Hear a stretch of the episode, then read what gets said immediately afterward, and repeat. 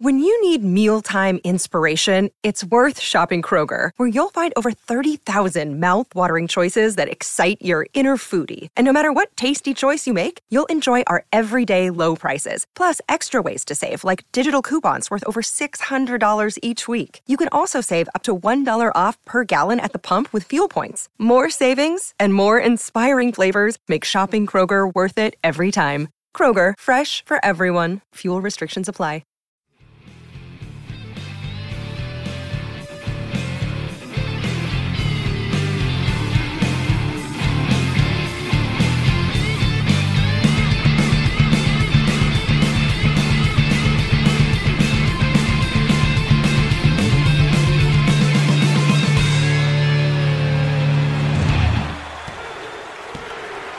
Hello and welcome to WrestleWolf Brother Dudes and Dudettes.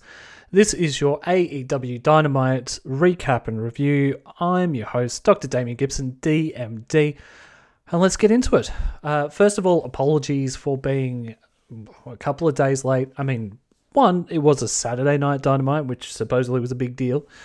Um, and um, but you know, I've also had a couple of things getting in the way of recording this week, so I apologize for that. But uh, thank you for listening anyway. Uh, we start with the usual CM Punk uh, run around the ring, high five everyone, and then jump on commentary. I saw a little bit of backlash towards this, um, where people are starting to get sick of it. I suppose it has been, you know, four weeks, so of course you're already sick of it. Um, yeah, look, I think um, if you stop and think about why AEW do this, um, you know, it, it, makes sense. If CM Punk's going to be on commentary for the TV audience, um, people are paying money. They want to see him. I know he wrestled on. I know for the live audience they've already seen him, but uh, for the TV audience, they may not have tuned in on the Friday night. They tune in on the Saturday night. They get to see CM Punk. It lasts for a minute and a half, and people are happy. So relax. Um, the after CM Punk's entrance, we get Aleister Black's entrance, um, and as always, it's huge. Uh, Punk's doing a great job of putting uh, Black over. Um, Dante Martin coming out to the ring with Lio Rush already looks better uh, than Martin being on his own. Um, the thing I noticed in this match is that Dante Martin's um, move set is phenomenal, right? Like th- there's almost nothing he can't do. Gravity doesn't seem to be a problem for him. Um, what tends to happen though is that because there's so much in these moves that by the time he actually makes any contact with Aleister Black in this match, almost all momentum has gone. Um, so it just doesn't it looks like the bumps that black is taking are very gentle. Um, i know there would have been a lot of people who really enjoyed this. I- i'm trying really hard not to be jim cornette about this stuff. Um, you know i know i kind of criticize the bucks for similar stuff at times as well. I think there is a happy medium. Not everything has to be 25 minute snug matches like Bryan versus Suzuki. Not everything has to be a you know Bret Hart, Owen Hart, mat wrestling workshop. It, I'm not saying it has to be that, but uh, if you, I would just maybe cut back fifty percent on the amount of rope stuff that Dante Martin is doing, and if I was one of the producers or coaches for AEW, then I would be suggesting that, okay, maybe you work a little bit more on other aspects of your in ring work. So when you do do the stuff that you're amazing at, and he is amazing at it, uh, then it, it resonates a bit more. It's not, you know, it, it, because it's a surprise. Um, and also try and work on on just landing the spots a little bit better. I understand that these guys would have never worked together before, so I'm not saying that anyone was terrible here or anything like that. But it, if people are tuning in uh, for the first time and they see these spots where they're sort of half landing, I think that'll turn a lot of people off. Um, but having said that, Black looked really strong at the end of this. He got the win um, with a roundhouse kick. So yeah, I mean, still a great way to start Dynamite. Dynamite. This was a. Uh, I'm trying to think of the right adjective. Um, it was better than solid, but it didn't blow me away. Um, next up, we had Lucha Express being interviewed. They get bat- beat down by the Super Elite. Uh, the Inner Circle are in the ring now, and they're carrying on this storyline, which I've been on the record of saying that I do not like. Uh, Dan Lambert comes out. He gets the fat face dipshit chants happening. Jericho then does a whole bunch of misog- misogynist- misogynistic stuff about VanZant. Um, I mean, it wasn't super bad. Like, it wasn't disgustingly bad, but I think we can probably leave this shit in the Attitude Era. I don't, you know, I don't think we need to be calling out what people do sexually or, you know, um, how ugly their husband is or whatever. I just don't. I know there'll be a lot of people that's like, oh, come on, man, it's just a bit of fun. I just, it's just, it's not a good look. You know, it felt a bit gross to me. Uh, Jericho then challenges Top Team uh, to a five man tag match, which they refuse. Then they say that uh, they will set their own challenge, but they're not going to let them let the inner circle know what that is until next week. And I, this is another problem that I have with this, um, with this feud, and and this is an example of it. It's just one long continuous promo, really. I know there was a fight on Rampage the night before, but as I said on the Rampage review, it wasn't a very good match. So we're because there's a lot of people involved in this feud who are not very good wrestlers, i.e., the MMA people, we have to continuously have feud after uh, promo after promo after promo, and it it it's just getting really monotonous really quickly. Uh, next up, we had the Lucha Bros versus the Super Frogs uh, for the AAA tag belts. It was obvious that these guys were FTR. Um, I think a few people got swerved by it. I was so happy that uh, CM Punk called this out almost immediately. I think I th- I'm not sure it could all be a work, but the, it felt like there were plans for them to pretend like they didn't know it was FTR, and then when there was a reveal, for all of them to be like, "Oh my god, it's FTR." And I feel like maybe CM Punk might have called an audible, and as soon as he saw them, was like, "Nah, man, no, no, no, we've got it." No, look, if it was all planned, great, you know, and if it wasn't, still great because Punk took the initiative and and saved AEW from what could have been an embarrassing moment because um, there would have been a few reviewers that would have absolutely torn that apart. Once all of the kind of FTR palaver was moved out of the way of like, who is it? Um, we got a really decent uh, tag match, which FTR ended up winning, so they are now the AAA tag tag team champions. Uh, thanks to Tully Blanchard and a distraction, some old school four horsemen shit here. Um, I, I really enjoyed all of this. Afterwards, there was a little interaction between MJF and Andrade, Andrade where uh, Andrade paid MJF for the services of FTR, which I really like. This I like the idea of um, the Pinnacle almost being a you know muscle for hire um, group that MJF is is doing. I really really like that storytelling. Um, what else do we have here? Uh, Wheeler Yuta gets absolutely squashed by Jon Moxley, and I think this is setting up. I mean, it seemed pretty obvious to me. This is setting up an Orange Cassidy versus Jon Moxley feud, and we might, if we at least, if we don't get a heel turn from Jon Moxley, he's going to be the anti-hero in this story. And I think this works really well for both guys. It's probably time for Mox to be a heel for a bit. Um, It'd be I'd love you know heel Mox sounds great to me, um, and it'll put Orange Cassidy over. And even though it, it'll be an upper mid, lower top card feud because there'll be no belts going on, it helps both of them rather than the Matt Hardy Orange Cassidy or best friends versus Matt Hardy office feud that just felt like it went on for years. Um, So I was happy to see this happening. Hikaru Shida attacks Serena D backstage, so that that carries on their story. So I'm happy for both of them because they they deserve a story. Um, I wonder if they'll be involved in the TBS belt. I'm not sure.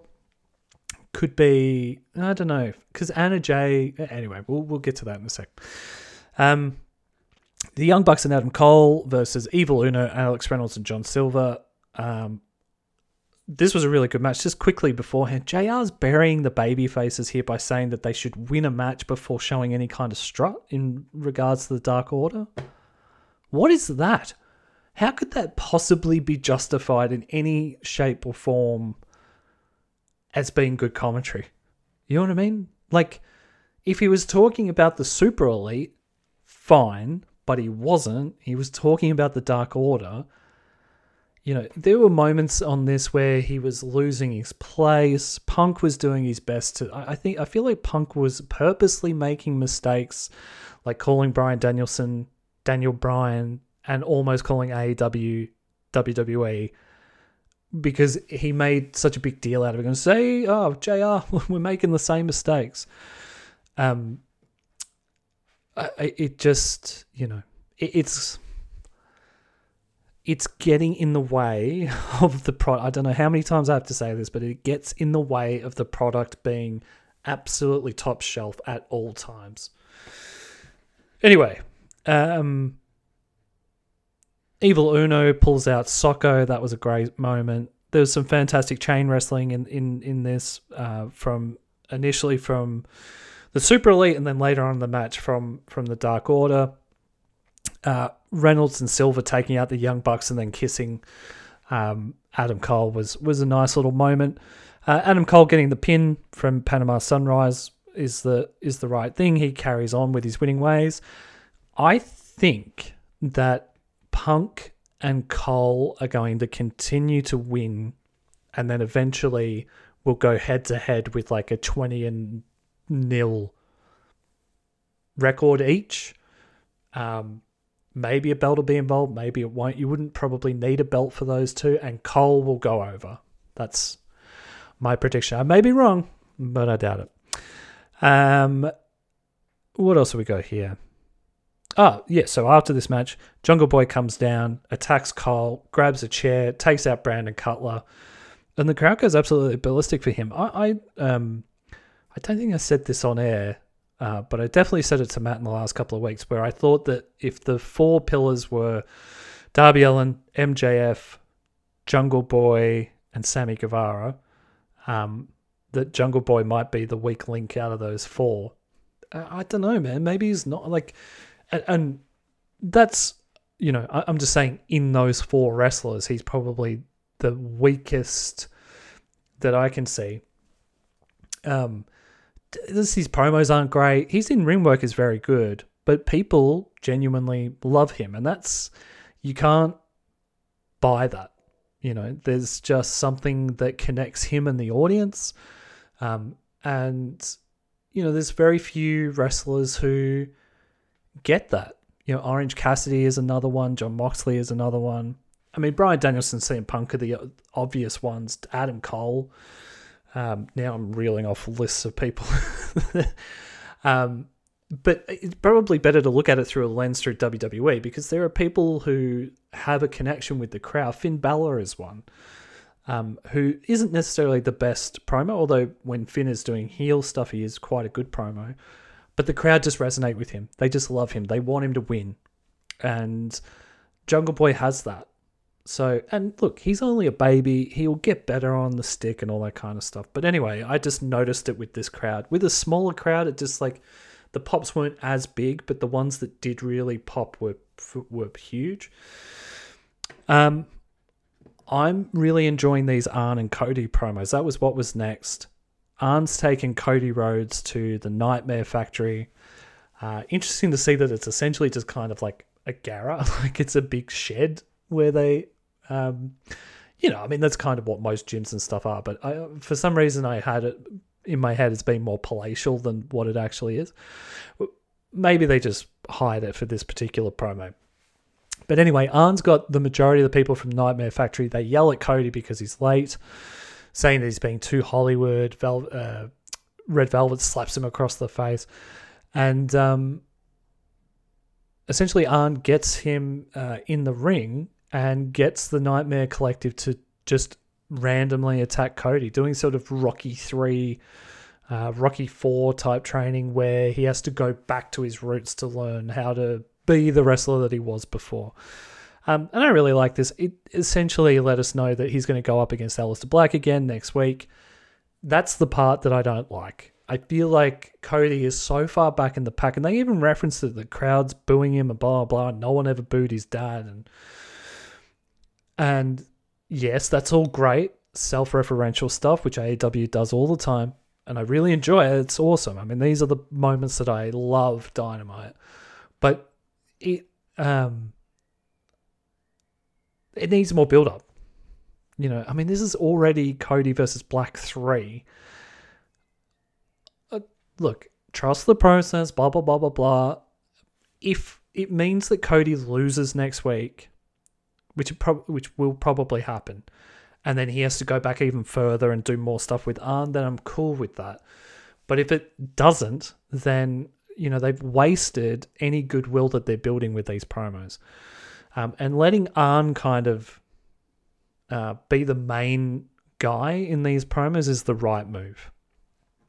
Anyway, we'll see. I'm kind of catastrophizing a little bit there, but um, speaking of promos, MJF comes out and cuts one of one of his best for a while, um, and essentially is I mean he just he's just doing he's doing crowd work basically. He's essentially like an insult comic now who's doing crowd work. Comes out and he's you know back in Miami and Florida and da da da. Um, it, it was an A grade uh, promo. He basically says that you know Darby Allin said that he wouldn't be able to break him mentally, and that he has. Um, and to prove that, he's going to get a ref to come to the ring, count to ten. You know, and if he doesn't show up by the ten count, then MJF has broken him. We get to the nine of the ten count. Lights go down. Come back up. It's Sting. Uh, and he's got a baseball bat. He takes out Wardlow with that. MJF runs out of the ring. And uh, Sting stands tall, as they say in the ring. And um, yeah, this feud bubbles along nicely.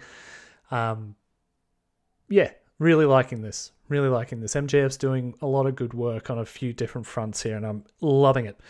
Uh, Anna Jay is um, cutting a promo. Britt Baker interrupts and basically says that she's nothing without the Dark Order um, or uh, Tay Conti. Uh, Anna Jay does not like this and, and just clocks Britt Baker. uh, they have a run in, and uh, JR calls it a cat fight. So just a little bit more misogyny here on AEW on our Saturday night show. We get a great Miro uh, promo where he basically is asking God why he was forsaken by being beaten by Sammy Guevara, and essentially he can't go home to his wife until he's redeemed himself. Um, yeah, I mean, so many. We got like four really good promos in a row here. Uh, but the best one was uh, Hangman Adam Page coming to the ring, and uh, basically this promo will be known as the Cowboy Shit promo, which if you don't follow wrestling, it'd be like, what? The Cowboy Shit? Anyway, um, he basically is saying that, uh, you know, the crowd ca- chanting Cowboy Shit is, um, you know, Cowboy Shit is what keeps him going. And the you know all the good parts of his personality is what cowboy shit is you know. When you help out a friend that's cowboy shit. When you get back up after you've lost something that's cowboy shit.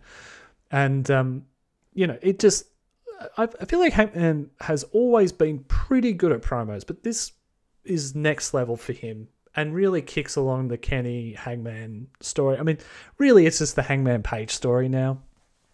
Everyone is gagging for uh, for Kenny, for Hangman to win this belt and take it off Kenny, which will happen at Full Gear. Uh, I'm almost certain of it. Um, they have to pull the trigger. Pardon the pun. And uh, it's been almost two years. So, uh, and then Bryan Danielson gets a win. Um, so yeah, I'm sticking to that, guys. I will not mention who Bryan Danielson wrestled this week. Um, yeah, so I have a question here uh, that came to me via Gmail, and I, yeah, I, I thank you for uh, for for the um for the email. This is I'm just trying to find it. That's why I'm sort of stuttering a little bit here. So this is from Hitman64. Um, you didn't sign your email, so I'm just going off the Gmail account. But anyway, he, I assume, Hitman, asks, "Is this run of CM Punk's in AEW as bad? Is the booking as bad as a as Bret the Hitman Hart's uh, booking in WCW?" Um, so I was trying to remember that off the top of my head because I couldn't get the email to come up. Uh, that's basically the question. Um, no, I don't think that at all. Uh, look, I can understand people being. Um, I can understand. Look, Hitman, I can understand your disappointment. If you if you had put expectations on AEW to like when Punk came in, he'd fight Kenny Omega and then Hangman Page and then uh, Bryan Danielson and then he'd tag up with Bryan Danielson have a match against the Bucks and blah blah blah blah blah.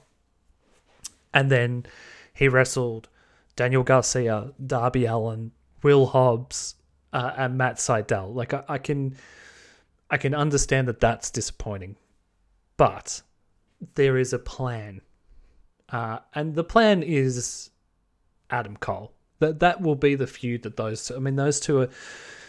It's pretty easy to get a gauge of what feuds are going to happen because if either of the wrestlers mention it, especially on air, there's usually been some talk about it, and they'll they won't go into bat for themselves and book angles without the tick off from Tony Khan, no matter how big a names they are, even if it's CM Punk. Um, so the fact that Punk keeps talking about Adam Cole being cocky and that he had a say and you know that he was a big influence on Adam Cole, it, it's they're telegraphing it, man. So my advice would be to just be a bit patient um, and just enjoy the matches for what they are. I, I thought that Sydal Punk match was really good. I really enjoyed it. And it showed that the signing of Matt Sydal was legitimately a good one. He's a mid card, upper, look, mid card uh, guy. He could be a top tag team guy. So I, you know, I, I can understand that it's been you know what f- four weeks, five weeks since Punk debuted, and people are starting to get a bit nervous that he's not going to be used correctly and all that kind of thing. But I would just get you to calm down a little bit and trust in in the process because there are other stories being told. The worst thing that AEW could have done is brought CM Punk in and Bryan Danielson in and then just given them given one of them the belt and then had the two of them go face to face because it it uh, diminishes all the work that they've done over the last two years with people like Kenny Omega, Hangman Page, even Miro. Um, it, it's great that AEW has these big names at their disposal, and they will use them. They absolutely will use them, but not everyone can be the champ. And I like the fact that Kenny Omega is still the, the heavyweight champion and will go up against Hangman Page because that was the story that they were telling. Um, and I love that Sammy Guevara is the Guevara, sorry, is the TNT champion and beat Miro because that's the story that they were telling. And that Bryan and Punk and Adam Cole and, and Ruby Riott for that matter and Aleister Black all these amazing signings will have to fit in with the structure that is AEW and that they don't dictate terms as far as being top guys because they already are. You know, whatever whatever feud they're in, because the booking is usually pretty damn good as far as storytelling is concerned. Uh, those big names. You just got to look at Jon Moxley. Jon Moxley is still one of the biggest names in AEW, even though he hasn't held the title for a bit, because he's been telling good stories. You know, whether it's with Eddie Kingston or on his own. Um, so, no, I don't think the CM Punk's booking is. Uh, sorry, I'm not laughing at the question, but I just feel like it's a little hyperbolic. Uh, that yeah, Hitman Hitman was not done right when he came to WCW, and um, I get that, and I understand the fears that that's happening to Punk, but I can almost guarantee you that that's not what is happening here. If we look, put it this way, Hitman, if Punk hasn't been in a major feud in and around the the belt in two years' time, which is probably what we were looking at with Hitman in WCW, right back to me, and then we'll agree with each other. But five weeks in, I'm not ready to pull that trigger just yet. But thank you for emailing in, and you can do that by sending us a an email at wrestlewolfpodcast at gmail.com. As you just heard, I'll read it out. Absolutely have a conversation with you about it no question is, um, you know, unless it's disgusting or something, um, you know, I'll read them out. Uh, but anyway, thank you for that, Hitman. I appreciate it.